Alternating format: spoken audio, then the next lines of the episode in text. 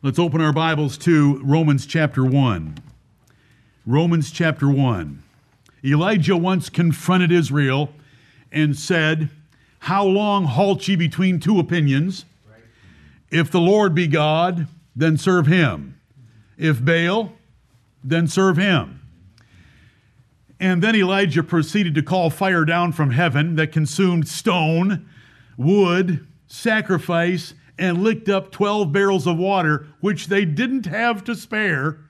If you know the, the situation of, uh, of the drought of three years in Israel, and the people fell down on their faces and they said, The Lord, He is the God. Amen. The Lord, He is the God. So I'm going to tell you about the Lord. He is the God this morning. Romans chapter 1 is part of Revelation. Let me say it again real information, real news. Right. There's a great deal made about fake news today, but those who are condemning fake news, all they have is frivolous news. Because the biggest news that you can ever hear on earth is still frivolous in compared to this kind of news. Is the uh, point that I make by calling it that. I want to read to you from verse 18 through verse 25 and let's see if the Lord will help us cover those verses. Romans chapter 1 and verse 18. For the wrath of God is revealed from heaven against all ungodliness and unrighteousness of men who hold the truth in unrighteousness, because that which may be known of God is manifest in them, for God hath showed it unto them. For the invisible things of him from the creation of the world are clearly seen, being understood by the things that are made, even his eternal power and Godhead, so that they are without excuse. Because that when they knew God, they glorified him not as God, neither were thankful, but became vain in their imaginations, and their foolish heart was darkened professing themselves to be wise, they became fools and changed the glory of the uncorruptible God into an image made like to corruptible man, and to birds, and four footed beasts, and creeping things. Wherefore, God also gave them up to uncleanness through the lusts of their own hearts, to dishonor their own bodies between themselves who changed the truth of God into a lie and worshiped and served the creature more than the Creator, who is blessed forever. Amen. amen. And amen to God's holy word. Romans chapter 1 and verse 18 begins Paul's argument to condemn all men. And I gave you a very fast survey of Romans 1 through 8 on Wednesday evening.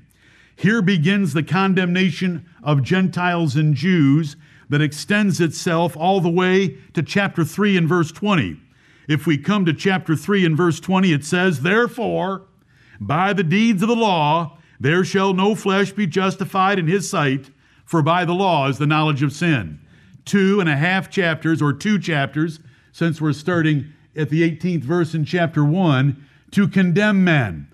And as I pointed out on Wednesday evening, if you are ever going to present the doctrine of salvation to someone, make sure you begin with the doctrine of sin. You cannot convince a person that's intelligent about salvation until you convince them of sin. Then you won't have very much work to do at all. Once you get them to admit the depraved nature of man, dead in trespasses and sins, there's only one remedy unconditional eternal life and monergistic regeneration with the power of the Holy Ghost. His argument, with several subordinate arguments, runs through these, these chapters 1, 2, and 3. I want you to remember, and, the, and I repeat this, and I'll, I'll be repeating it maybe how God reveals himself to men. In verse 20, he reveals himself by creation. The invisible things of God from the creation of the world are clearly seen. In verse 21, it's his providence because it says, neither were thankful. So those are things that is beyond God's nature, but things God does. And it matches up with Acts 14, where Paul told the idolaters of Lystra that God had not left himself without a witness in the world, that he did good to men, filling their hearts with food and gladness. And so that's the revelation of providence. And then nature. God has revealed things to us by nature. So it says in verses 26 and 27 that sodomy is contrary to the natural use because men and women have naturally known for 6,000 years that men ought to marry women, women ought to marry men, and it makes for a very great sexual coupling because it fits. It's convenient, it's proper, it's appropriate, it's nature. Elsewhere in the Bible, the Bible tells us, the Lord tells us in the Bible, that nature teaches us that women should have long hair and men should have short hair. Elsewhere in the Bible, it teaches us that we ought to take care of our aged parents because even the infidels know how to do that. And if we don't do it, then we've denied the faith and are worse than infidels. And so nature is a teacher. Conscience is a teacher in verse 32, who, knowing the judgment of God, knowing the judgment of God, that they which commit such things are worthy of death, not only do the same, but have pleasure in them that do them. So there's an innate comprehension that these sins, or at least several of them, are worthy of capital punishment. Yet they commit them anyway, and they take pleasure in entertainment based on them, and they take pleasure in friends that commit them. And so there's conscience that is teaching. Conscience is also over in verses 12 through 16 of chapter 2. Verse 15 will help us. Well, let's get 14 and 15. I, am teaching you Romans right now. Verse 14 For when the Gentiles, which have not the law, they don't have the law in a written form like the Jews did on two tables of stone, do by nature the things contained in the law, these, that is, the Gentiles without a written law, having not the law, are a law unto themselves, which show the work of the law written in their hearts, their conscience also bearing witness, and their thoughts the meanwhile accusing or else excusing one another. And so, see, the conscience is mentioned right there. Right. The conscience is mentioned because God has put enough of His law into the Gentiles that never had the written law that they have a conscience that understands murderers should die. Now, you can't get any dumber than the barbarians on the island of Melita. Please take my description of them. Paul said the barbarians showed us no mean kindness. They were kind, though. But the barbarians, when they saw the viper jump out of the fire and latch onto Paul's hand, they said, There is a God. There is fate. He must be a murderer, and he's going to be killed right here in front of us. They, where did they get that idea from? Because Paul had taught them Genesis chapter 9 that whoso sheddeth man's blood, by man shall his blood be shed? No, because God put it in their hearts. That's why there's commandments against thou shalt not steal. You know, and in Muslim nations, if you steal, you just get your hands cut off. It's harder for five finger discounts in the future when you've had your hands cut off. Okay, that's conscience. Sorry for belaboring the point about conscience. And then, of course, it gets to Scripture. And look at chapter 3. Chapter 3, verse 9. What then? Are we better than they? No, in no wise. For we have before proved, both Jews and Gentiles, that they are all under sin. Do you see that this is a systematic theology? And he is systematically taking apart Gentiles and Jews to have any standing or ability before God.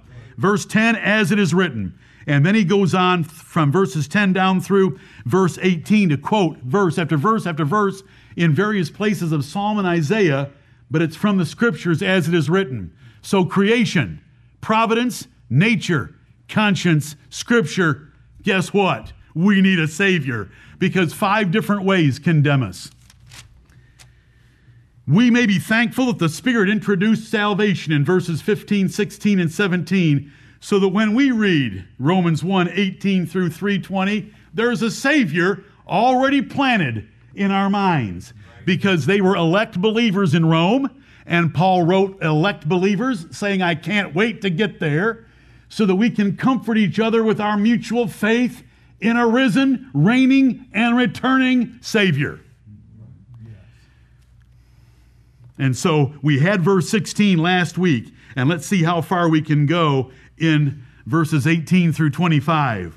Verse 18 begins with for, which is a which is a coordinating conjunction tying it to what went before. The reason we needed verses 15, 16 and 17 is because he was about to drop the wrath of God and run that wrath of God for quite a section. I mean, there's a day of wrath coming. Look at chapter 2 and verse 5. But after thy hardness, 2 5, but after thy hardness and impenitent heart, treasurest up unto thyself wrath against the day of wrath and revelation of the righteous judgment of God. There's a day of hell fire coming on this planet, and it will, it will destroy forever those that do not obey God and neglect the gospel of his Son, the Lord Jesus Christ. It's a day that is coming. And then verse 16, in the day when God shall judge the secrets of men by Jesus Christ according to my gospel. The value of knowing about salvation is because of God's wrath, and the value of salvation is to save us from that wrath. And it says the wrath of God in Romans 1:18. The wrath of God is not a popular subject, yet it is a major theme of the Bible, and it opens the Bible and it closes the Bible in the second chapter of the Bible if you eat off that tree, thou shalt surely die. The universe had never seen death before, but there's a God promising death. And not only promising death for the two that would eat it, but promising death for their sons, their daughters, their children, their grandchildren, and everyone else that would come from them. And then in Revelation 21 and 22, there's death again described. The Bible opens with it, ends with it, because of the wrath of God. Most reject or ignore the wrath of God to hype his love of all men, which we do not do, such as the most popular tract that's ever been produced, The Four Spiritual Laws. God loves you and has a wonderful plan for your life. He does have a wonderful plan for your life, but it's not quite what you're thinking when you use those words. His wonderful plan for your life is to display his wrath and his power on your eternal judgment. That little track is such a blasphemous piece of junk. Bill Bright of Campus Crusade, and there's been millions, uh, over a billion of them spread in the earth. But the wrath of God is what the Bible teaches, and so we want to read the Word of God, and I want to say to you, this is your God. The Lord, He is God. If you want the Lord and the God of the Bible, He's a God of wrath. But He's already saved us. So we're reading this for the understanding, and I'm preaching it to you for the understanding of what the Gentiles are like, what we've been saved from, what we owe Him for saving us from so much, and so that you can comprehend and understand the news that you're going to read this afternoon or tomorrow. There's a reason for it. God's judging the planet and he's judging the Gentiles, and he's judging anybody that teaches evolution, and he's judging anyone that doesn't thank God every day of their lives for all the wonderful things. How many of you thought that your pastor's turned into a nutcase in his old age when I said we ought to give thanks for shoes? I was truly moved about shoes. The Bible notes shoes and that he kept shoes from wearing out for 40 years. You can have any color of shoe, any kind of shoe, high or low cut, any shoe that you want. And they've, they've got so many models. The most terrifying thing about buying shoes in America is there's too many to pick from. It's horrible. You got to go where there's an expert that can look at your feet and say, Well, you need this of our 150 models. Incredible. We thank the Lord but they weren't, they're not thankful. So we live in an unthankful generation, and the Bible tells us the perilous times, the last days, would include Christians that were not thankful. Let's not be like them. Let's not be like these Gentiles here or in Ephesians 4, and let's not be the carnal Christians of 2 Timothy 3. Let's give thanks always for everything. I honestly couldn't believe what I was lacing up. And I wanted to thank the Lord for it. Anywhere, anytime, any kind, for practically nothing. And if you look for sales, it is nothing. And if you go to a used store where people are dumping good shoes, it is nothing. Come on. Let's give thanks always for everything. Most preaching today neglects the wrath of God in order to attract and multiply carnal and unregenerate hearers and seduce them into a deep sleep. God is angry against the wicked every day. Look at Psalm 11 with me, please. Psalm 11. God is angry with the wicked every day. Can you imagine those words coming out in Lakewood this morning? God is angry with the wicked every day. Out of the husband and wife couple that run that church, I think they could come out of the, the mouth of the wife first. Psalm 7. God judgeth the righteous. This is verse 11. God judgeth the righteous, and God is angry with the wicked every day. This is your God. We want our children to know this God. Look at the next verse. If he turn not. Who is he? In the first clause. If he turn not. That is the wicked from verse 11. He, who is that? That is God. God will whet his sword. He hath already, I'm putting that in there for you to understand the perfect tense. He hath bent his bow and made it ready. That is our God. He's angry with the wicked every day, and if the wicked don't turn and repent, God will whet his sword and chop their heads off, and he's already bent his bow and ready to drive arrows through them. This is the God of the Bible. I could spend the rest of the time that I have allotted going from verse to verse to verse about the anger and the wrath of Almighty God.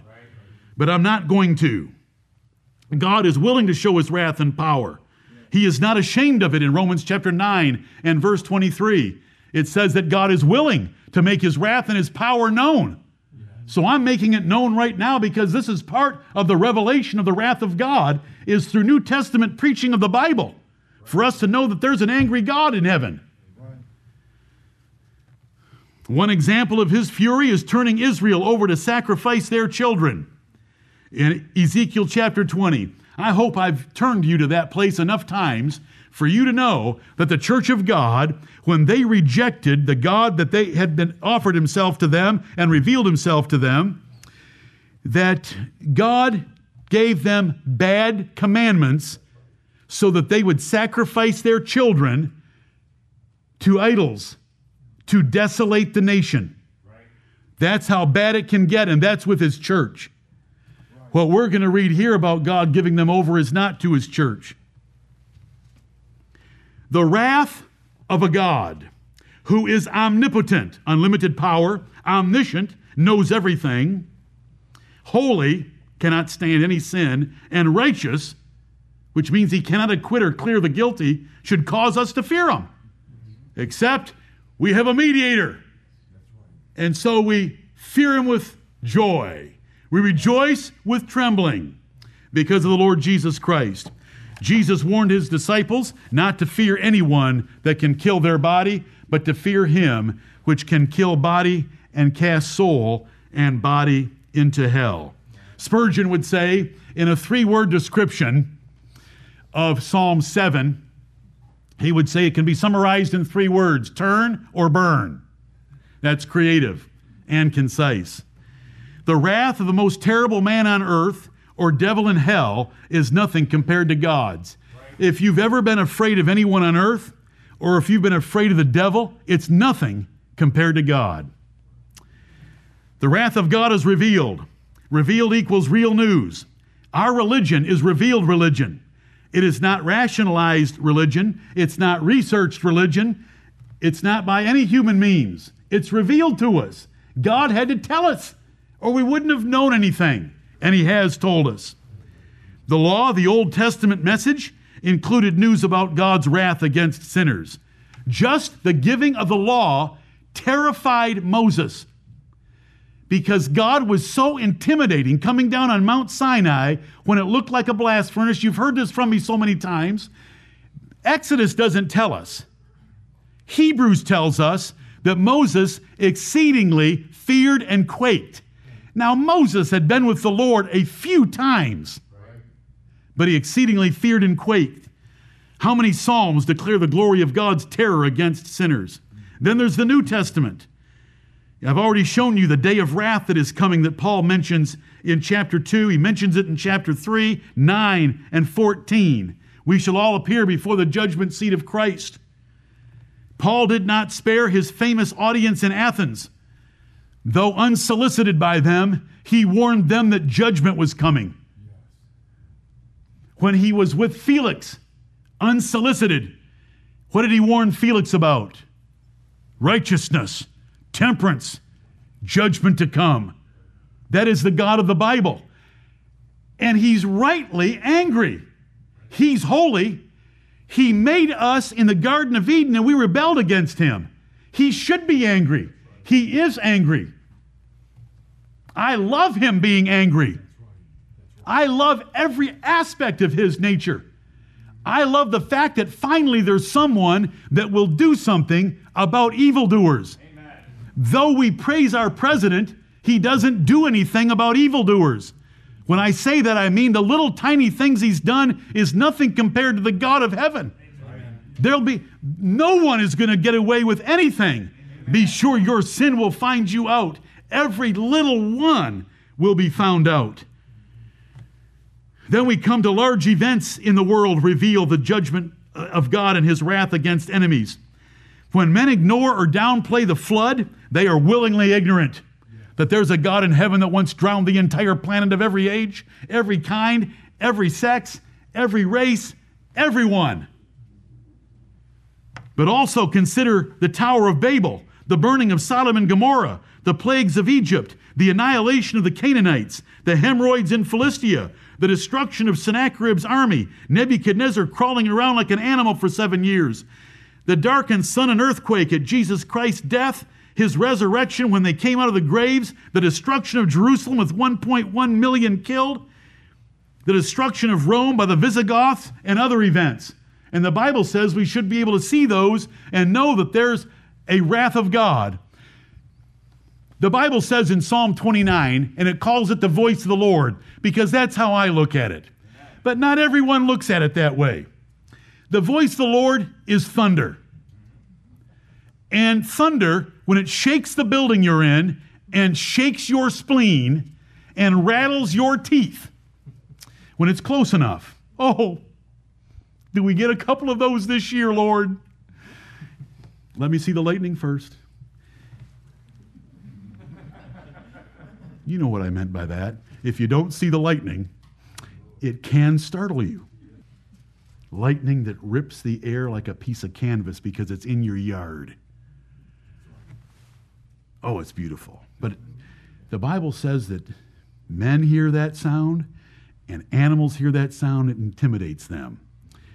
If there's a pregnant cow, she gives birth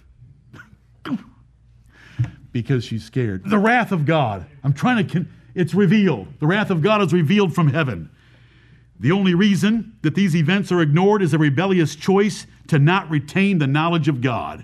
Romans 1:28. Natural calamities destroy many, like the 2004 tsunami in Muslim and Hindu countries which killed over 227,000. Just reading about it, that wave was only 30 inches high, going 600 miles an hour from the epicenter.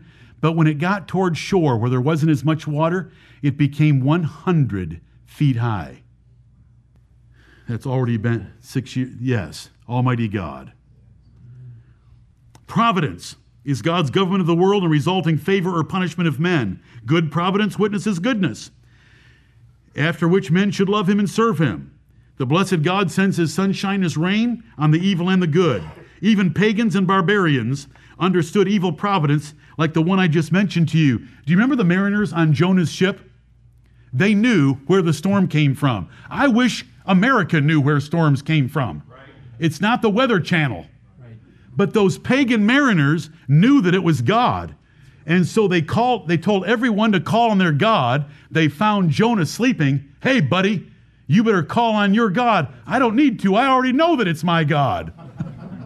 And I already know it's because of me. So throw me over, and it's going to be calm like a bathtub. So they did. Why'd they know that? Children are born deformed, born retarded, die before birth, die after birth. It's, it's visible everywhere. The, the wrath of God is revealed from heaven. It doesn't say by the heavens because this isn't Psalm 19, it's from heaven. God, God makes his decisions of wrath in heaven. He's made them before the foundation of the world. He sends the revelation down by his decree. The Old Testament writings, the New Testament writings, and the preaching of the gospel, all these cataclysmic events of his judgment, the cataclysmic events of what we call nature, which are nothing but his hand, is all from heaven. The wrath of God is revealed from heaven against all ungodliness and unrighteousness of men. Why does God have wrath and why is he angry? Because he's holy. He hates sin. He's righteous. He hates wrong. He's just. He hates inequity. And he's jealous. He hates competitors. And when you violate him in one or more of those, he's going to reveal his wrath. And he's, he's warned you by revealing his wrath in a message form of it through his word. Against all ungodliness. If we make a distinction between ungodliness and unrighteousness, and when we have two terms like this next to each other, we can say there's a great deal of overlap, but ungodliness is not giving God glory because we're not treating God the way that we should. Unrighteousness is not treating others the way we should, the way God told us to, if you want to see a little bit of distinction in what it says in verse 18. The wrath of God is revealed from heaven against all ungodliness and unrighteousness of men. But then there's another, there's another aspect of these men that God is going to judge who hold the truth in unrighteousness. They live wickedly while holding the truth. And it's men. Angels receive their just due for sinning. They're held in chains of darkness, waiting for the great day when they'll be cast in the lake of fire. The lake of fire was prepared for the devil and his angels. It's just that some men get to join them there who have followed the devil during his, their lives, just like Eve did. Eve followed the devil. Adam indirectly followed the devil by following his wife, who hold the truth. How can it be said that blind, ignorant Gentiles of the world hold the truth? And what truth? How do they hold it? They have seen it and understood it sufficiently to know that it is truth. What truth do they hold? By the context, they hold the truth of God's existence, God's glory, God's power, and His goodness by His merciful providence. They know. Those mariners, the island of Melita, and other places know that it's God. Listen, I've heard pagans and agnostics say when I was out in the workforce that when something good happened, if I were to come back and they knew or they got uh, an inner office mail, there wasn't email back then, if they got an inner office email or mail about a promotion or an increase, they would say, You must be living right. They, being agnostics, would say something stupid like that, though true. Stupid because they didn't really believe it. It's just a common expression. And the reason I'm bringing it up is men know. Men know. You know, whenever they get in trouble, guess who they start singing about and praying to? The deck of the Titanic didn't have very many unbelievers on it when it hit a 45 degree angle. Then they're singing, Nearer my God to thee men in foxholes with buddies' brains all over their uniform tend to get religious because they know where to go. It's called fire insurance turn or burn. And as soon as the firefight is over, they're right back to their former ways because there was no regeneration involved in it. And that's why the wicked can have such concepts of God because they know He's there and they'll, they'll acknowledge his existence when there's something overwhelming to them and difficult for them, but as soon as it's over, there's no more recognition. Who hold the truth. How can they hold the truth in light of the doctrine of total depravity? Total depravity doesn't deny man's visual or mental faculties. It denies man's affection and willingness to submit to the divine knowledge of a God. Total depravity is a matter of the heart. I know I said that last week. I want you to remember it and not get yourself into a situation with someone where you're trying to argue for total depravity, but you describe it in terms they know are not true. We, they, men still have intellectual faculties, and they're still able to see and they're still able to hear, but they can't see, hear, or understand in a spiritual way that would cause them to humble themselves, repent, and obey what they've heard about God and His Son, Jesus Christ. The fire of God's great wrath should cause us to worship acceptably, though we are in the New Testament, for He has not changed. The last two verses of Hebrews 12 Wherefore, we receiving a kingdom which cannot be moved, let us have grace whereby we may serve God acceptably with reverence and godly fear, for our God is a consuming fire. When preachers modify the message to get rid of the wrath of God to please the audience, two terrible things happen. The heart of the righteous is made sad that God didn't make sad, and the hands of the wicked are strengthened to continue in their wicked way. That's Ezekiel 13 22. Those two bad things happen when men compromise the message of God's word. Your response to the truth God offers you and has given you is crucial to God's dealings with you. Take heed, therefore, how ye hear. Do you remember those from a few weeks ago about the parable of the sower? Take heed, therefore, how ye hear. How you hear. You. Because these men have the truth, but they don't obey the truth. And so God's wrath is coming against them. So let's make sure that we obey the truth God's given to us. Verse 19 Because that which may be known of God is manifest in them, for God hath showed it unto them. Because that. Why is God's wrath revealed against men? Because they hold the truth in unrighteousness. They know that it's true. God's clearly shown it to them, and so there's explanations here for you to understand God is so kind. He doesn't just drop his fire on planet Earth. He gave us 1189 chapters telling us about himself, telling us about our responsibility, and that he's incredibly fair. He's, he's beyond fair. It's not even right to call him fair. He's merciful and he's gracious and he's long suffering and he's patient and patient and patient far more patient than we would be, far more patient than we are. He is. He is. Because that, here's why the wrath is coming. Because that which may be known of God is manifest in them, but they don't respond the right way, for God hath showed it unto them. That's what because that means. The knowledge of God here is the basics that every natural man can comprehend. And it's in verse 20. Let me say it again to you. We're not there yet. We're in verse 19. But for the invisible things of Him from the creation of the world are clearly seen.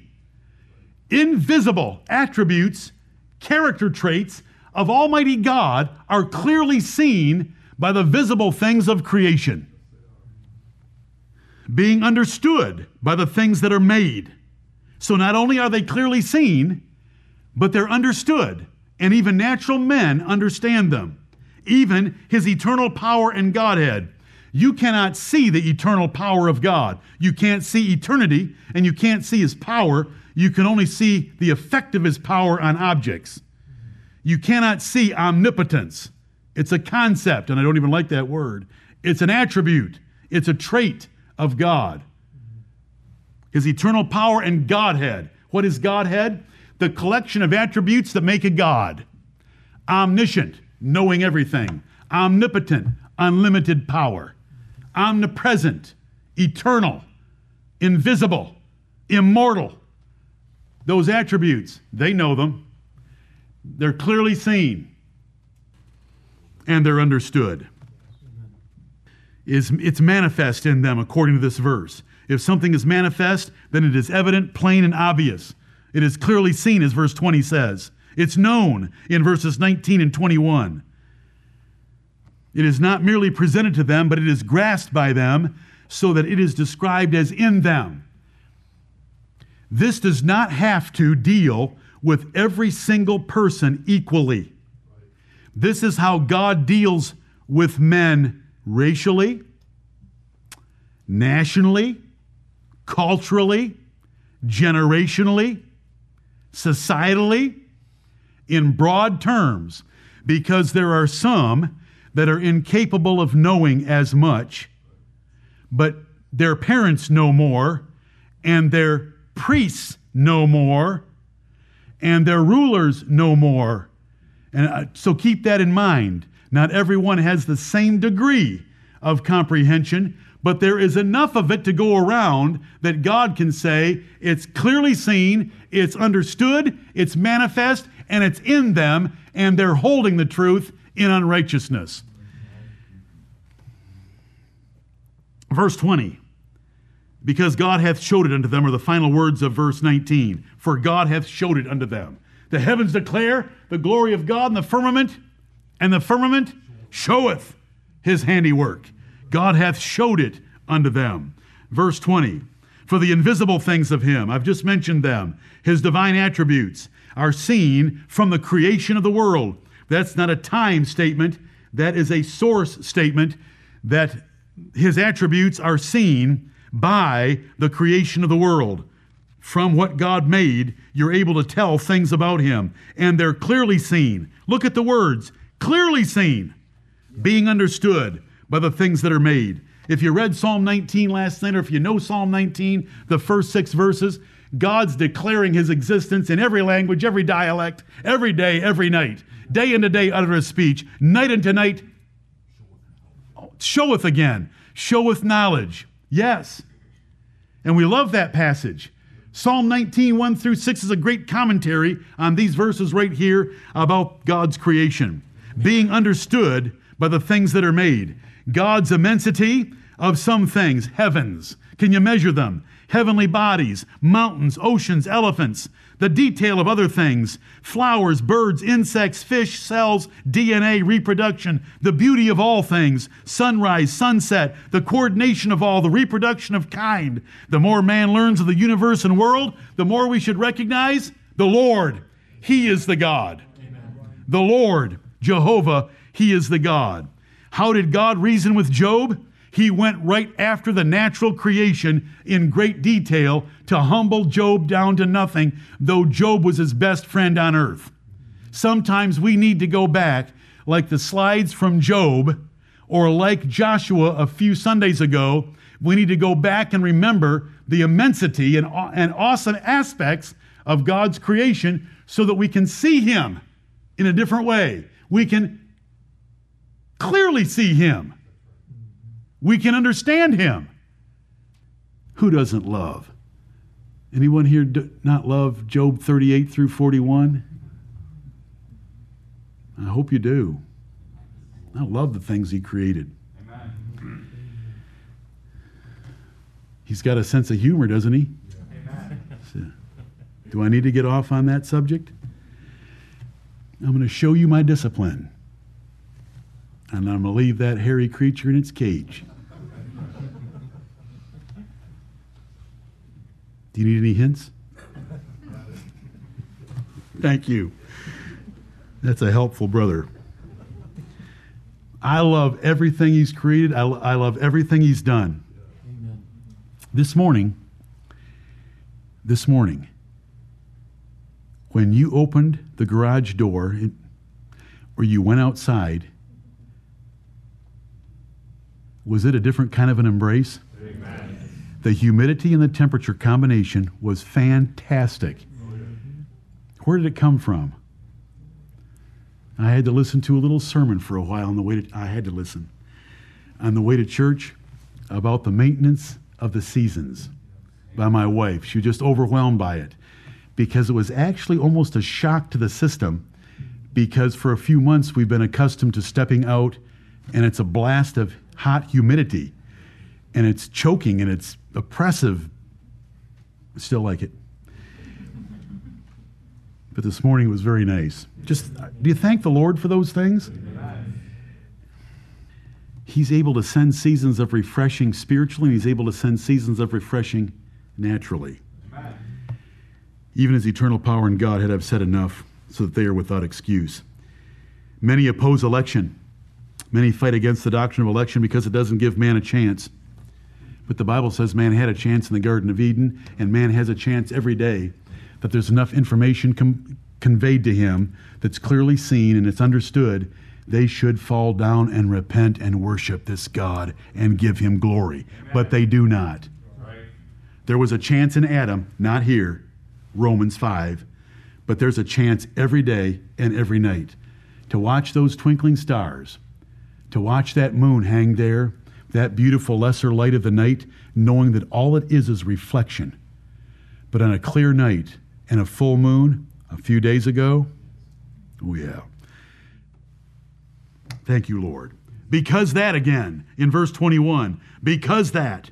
No, we had because that in verse 19, because God is explaining why he must send wrath. Because that, verse 19. Because that, verse 21, when they knew God. They did know God because God had revealed enough of himself to them to know him. They glorified him not as God. Here's the first great offense they didn't give God glory, though the first thing we recognize about him is his glory. The heavens declare the glory of God. That sun is so beautiful, 93 million miles away. It is so bright, it is able to drive pitch darkness away. You stand at the edge of the ocean with, without lights. Oh, these ordinances. Within 10 miles of the ocean, there shouldn't be a street light or any electricity. You say you're crazy. Okay, I am. But still. And then you see a glow and then you see the little top edge of that sun coming up over the horizon. And pretty soon it's all day around you, and that thing comes up overhead. It's glorious. And when it sets, it's glorious. And when it rises, it's glorious. And we get to see it twice a day the rise and setting of the, the greater light to rule the day. Thank you, Lord, for it. They glorified him not as God. They did not give him the glory due to his nature and their basic knowledge of him. Make sure that you and make sure that I and make sure that this church worships Him acceptably with reverence and godly fear, or we're going to fall in the same category, except we clearly see things and we understand things at a different level than they do. We understand it spiritually, and we've converted to it, and we've confessed and professed His, his glorious name. Let's always let our church be one that gives God the glory for everything, all the time, with everyone. The Lord be magnified. The Lord be magnified. Neither were thankful, neither a separate sin. They did not give thanks for his merciful, kind providence in their lives. God is the just giver of every good gift, expects recipients to give thanks. And if they don't, he'll put a yoke of iron around your neck until he destroys you. And those are words to his church in Deuteronomy 28.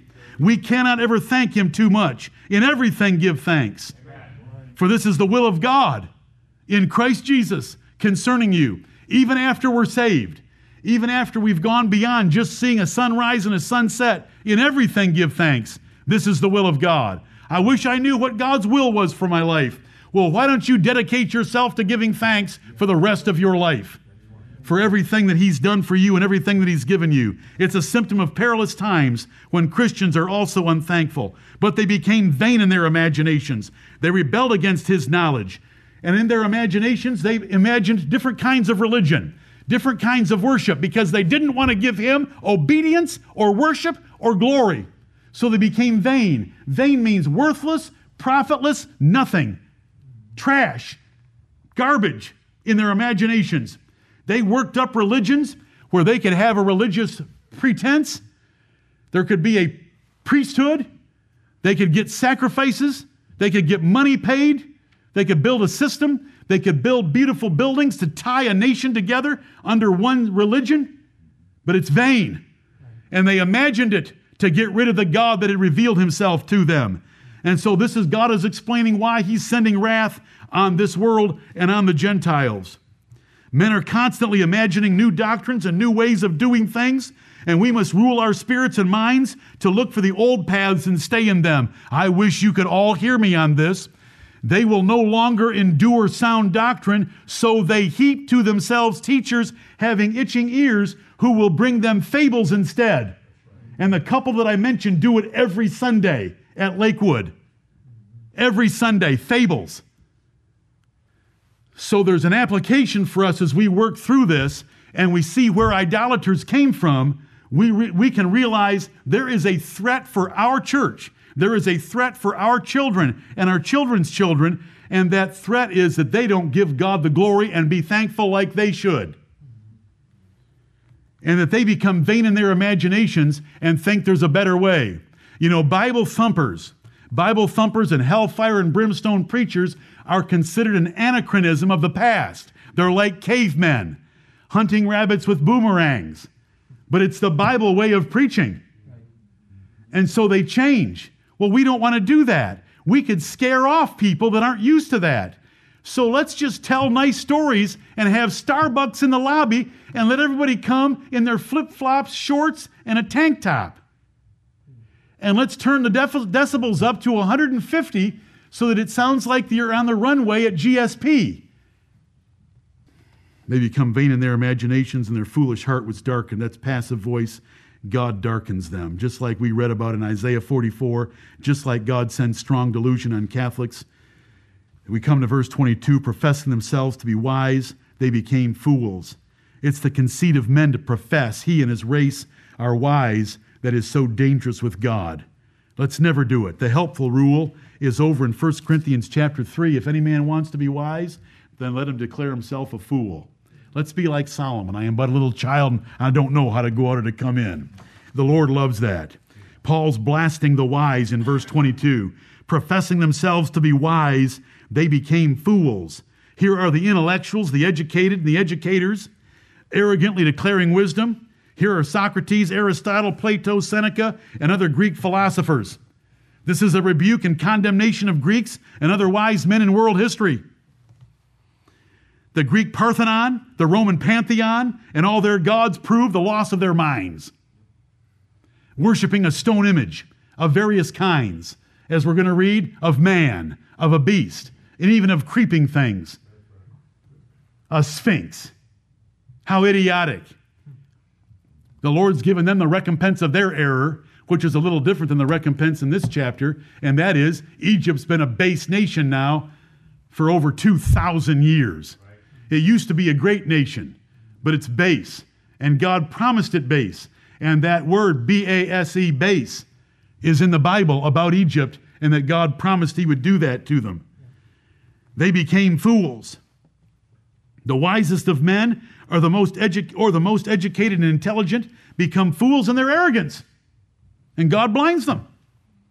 The so called wise of our generation believe that monkeys and baboons are our ancestors.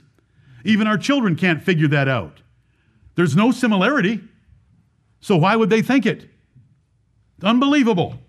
Our generation is more blind and ignorant than pagan idolaters. I've said this to you before because at least pagan idolaters acknowledge the existence and power of some kind of a God that they made an image to. Our generation doesn't even acknowledge that. They think they're the gods and they're thinking, though they have no explanation for anything, and all their reason, all their reasoning is on the presupposition of nothing. That everything came out of nothing without creative design. And so they reason from that. It's terrible. Verse 23 and change the glory of the uncorruptible God into an image made like to corruptible man. Man lives, breathes, has all kinds of physical things pertaining to hygiene and disease, and then he dies, but they make a God that looks like him or to birds. Isis or other, bir- other gods in uh, Egypt and four footed beasts like the Sphinx and creeping things, even the bugs and insects have been worshiped, like in Ezekiel chapter 8, which was happening in Israel. Rather than submit to the truth they hold of God's existence, they change their conscience or convictions in the matter and look for replacement religion against that God. The glory of the uncorruptible God his incorruptibility is his eternal power. If God has eternal power, then he is eternal in both directions, and he has the power to maintain himself, and he doesn't corrupt. But they make him look like a man. Listen, we only last a few years in the prime of life, and then we're gone. You look at an old man and, and think about him, or if you have pictures of him in his youth when he was a bull, and it just de- deteriorates and disappears. That's corruption. God doesn't corrupt like that. He has eternal power.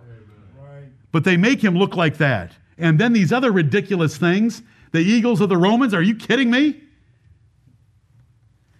And so forth. And I don't want to spend time on it. I just want you to understand these verses. I don't want to get off in the details too much. The, the God of heaven is Jehovah. I am that I am. Do you know how much eternal power that is? That is infinite eternal power. I am that I am. I love that name. I want you to love that name. We should never be ashamed of that name. What is that name pointed up with vowels? Jehovah. J H V H. Jehovah. The sacred Hebrew tetragrammaton of four consonants into an image. So they make images instead of the real thing that revealed himself, the real being that revealed himself to them. Image worship is devil worship, according to 1 Corinthians 10 20. The Gentiles worship images, and the Bible says, and Paul explains, that they're worshiping devils when they do that. Made like to corruptible man and these other creatures. Verse 24 Wherefore, God also gave them up to uncleanness through the lust of their own hearts, to dishonor their own bodies between themselves. There's a, there's a wherefore here. Wherefore? Because that. We've had because that in verse 21. We've had because that in verse 19. We've had verse 20 explain that God's creation clearly revealed himself to them and that they understood it and that they profess themselves to be wise. And when you profess yourself to be wise, you ask God to take you down. Pride cometh before a fall. And they change the glory of the uncorruptible God into these ridiculous things. Wherefore? It's an, inter, it's an intermediate conclusion. Wherefore? God also gave them up to uncleanness. So he gives them up to sexual perversions. This rewiring of men is found in verse 24 that I've just read to you. It's in verse 26 and it's in verse 28. Wherefore God also gave them up to uncleanness through the lust of their own hearts to dishonor their own bodies between themselves. This God is the glorious and sovereign God of heaven, known by his judgment. Psalm 9:16 says, "The Lord is known by his judgments." And this is one of his judgments. What is the adverb also here for? Wherefore God also, because he's already judged them in context. It's in verse 21. Their foolish heart was darkened. God darkened their hearts. They professed themselves to be wise. Their religion degenerated into vanity. And so now he's going to do a little bit more. God is in the heart and mind altering business, as with Pharaoh, Sihon and the Amorites, Canaanites, Israel and quail, Israel and child sacrifice, and Israel and Christ. And I could detail any of those and a whole lot more. God is perfectly blameless, holy, just, and righteous in turning men over to their own depraved lusts for having rejected him and the knowledge he graciously offered them. Notice what it says God also gave them up to uncleanness through the lusts of their own hearts. He did not have to infuse sodomy in anyone because it was already there. He just gave them up to it. Right. Understand that. We invited the whole kit and caboodle of sin and depravity in in the Garden of Eden. And he just turns us over to it. Now, we've said it for decades that any one of us are capable of any sin. Do you still believe that? Do you still know your own depravity?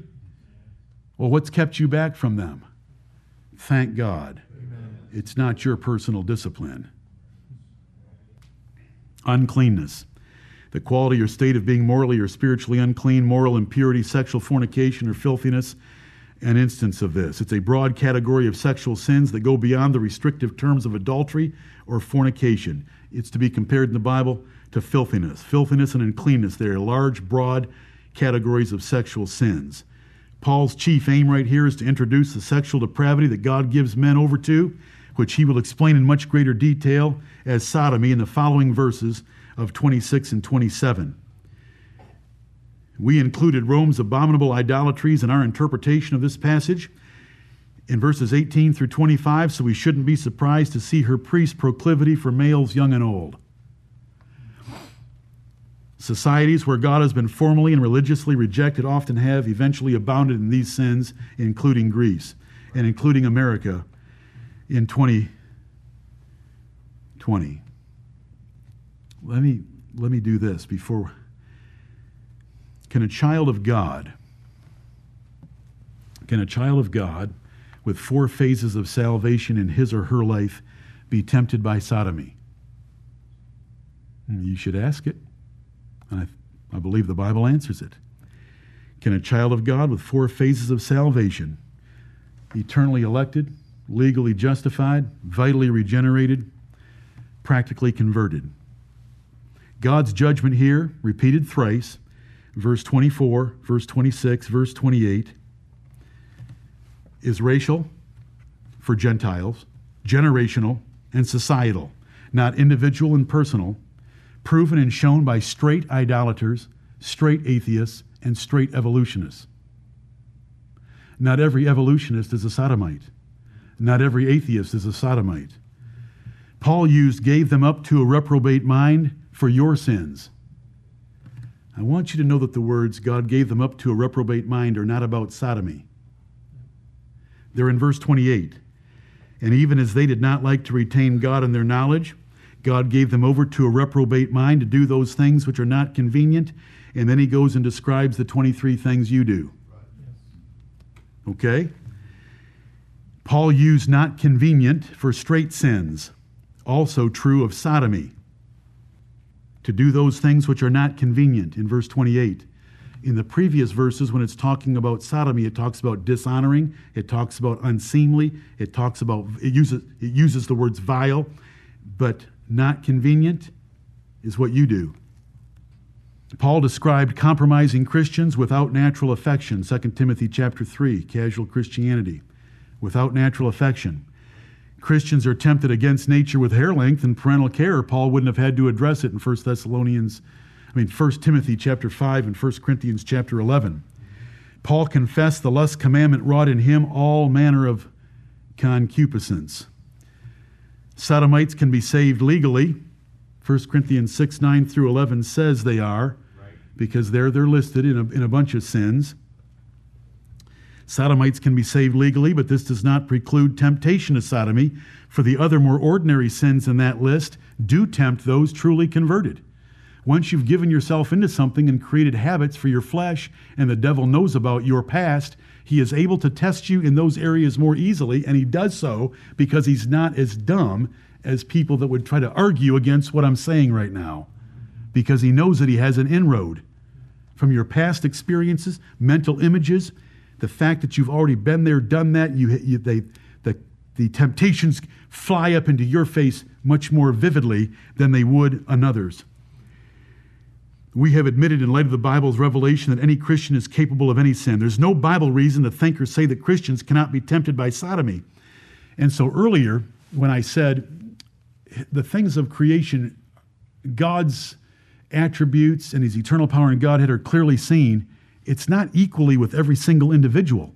It is a general proposition for Gentiles.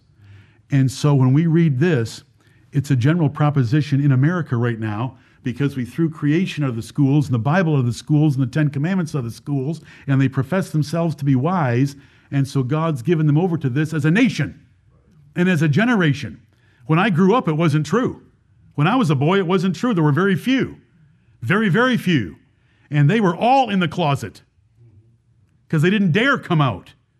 But it's changed because our nation has gone against. But I've known atheists and I've known agnostics, and you can read about evolutionists, and they're not all sodomites. So it's not a one for one relationship for each individual person as a judgment. It's God turning over a generation, it's God turning over a nation, it's God turning over a culture, it's God turning over a race to the sin.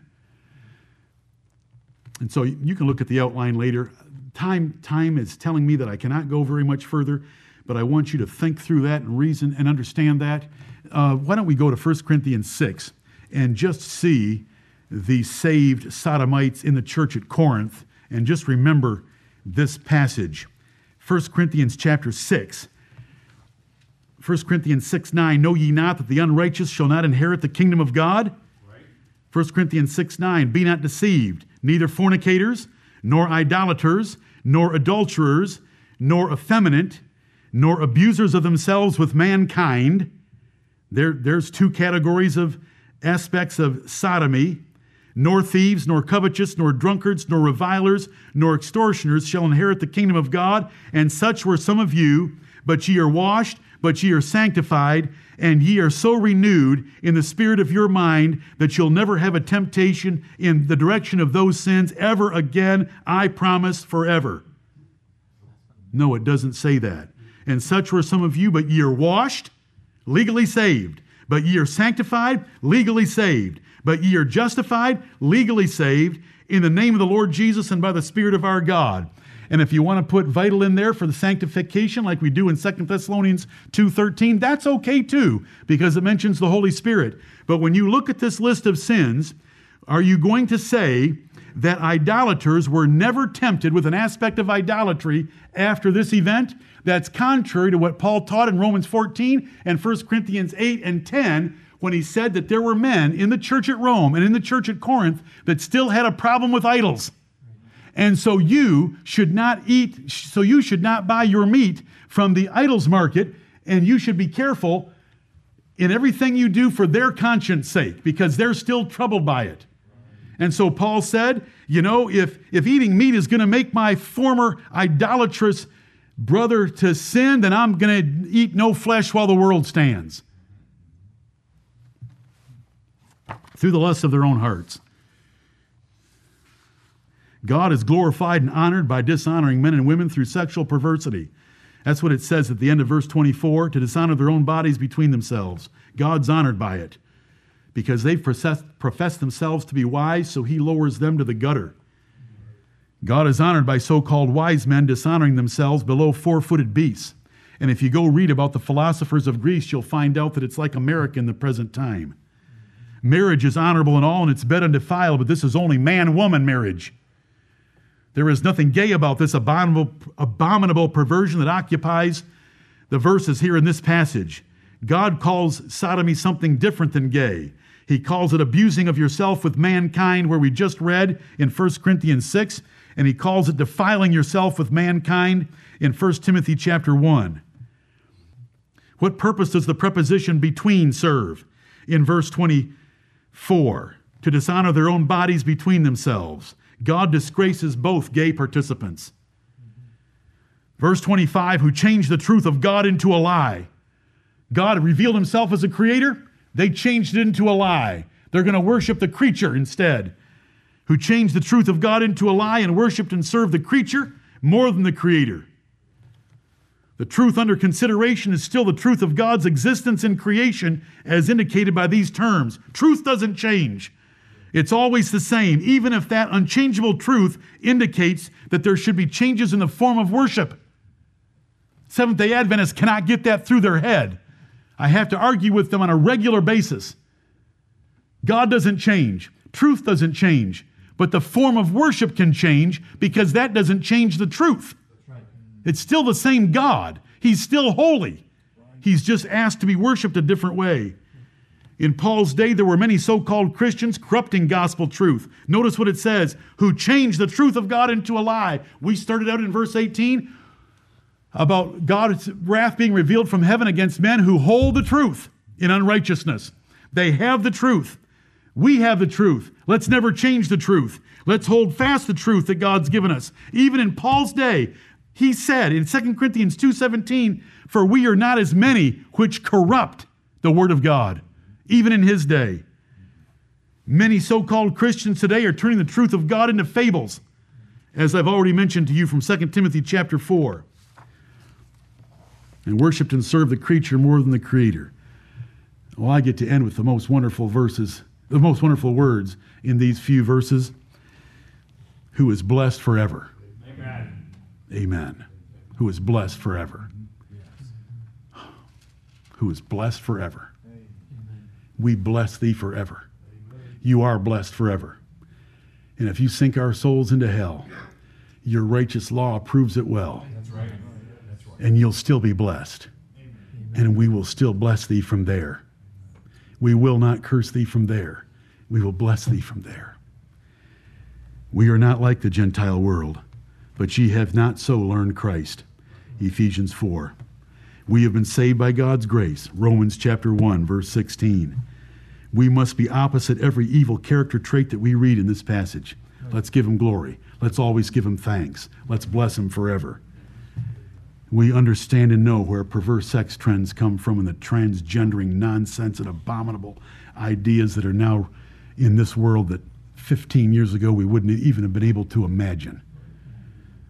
God be praised. He's getting himself honor by dishonoring them. Little boys turning into little girls and wanting their male member removed, wearing little dresses, and beautiful women having their bodies mutilated and altered and taking male hormones. Unbelievable. Do you know why it's all happening? They didn't glorify God and they weren't thankful. So let's do both better than ever. Stand, stand with me, please.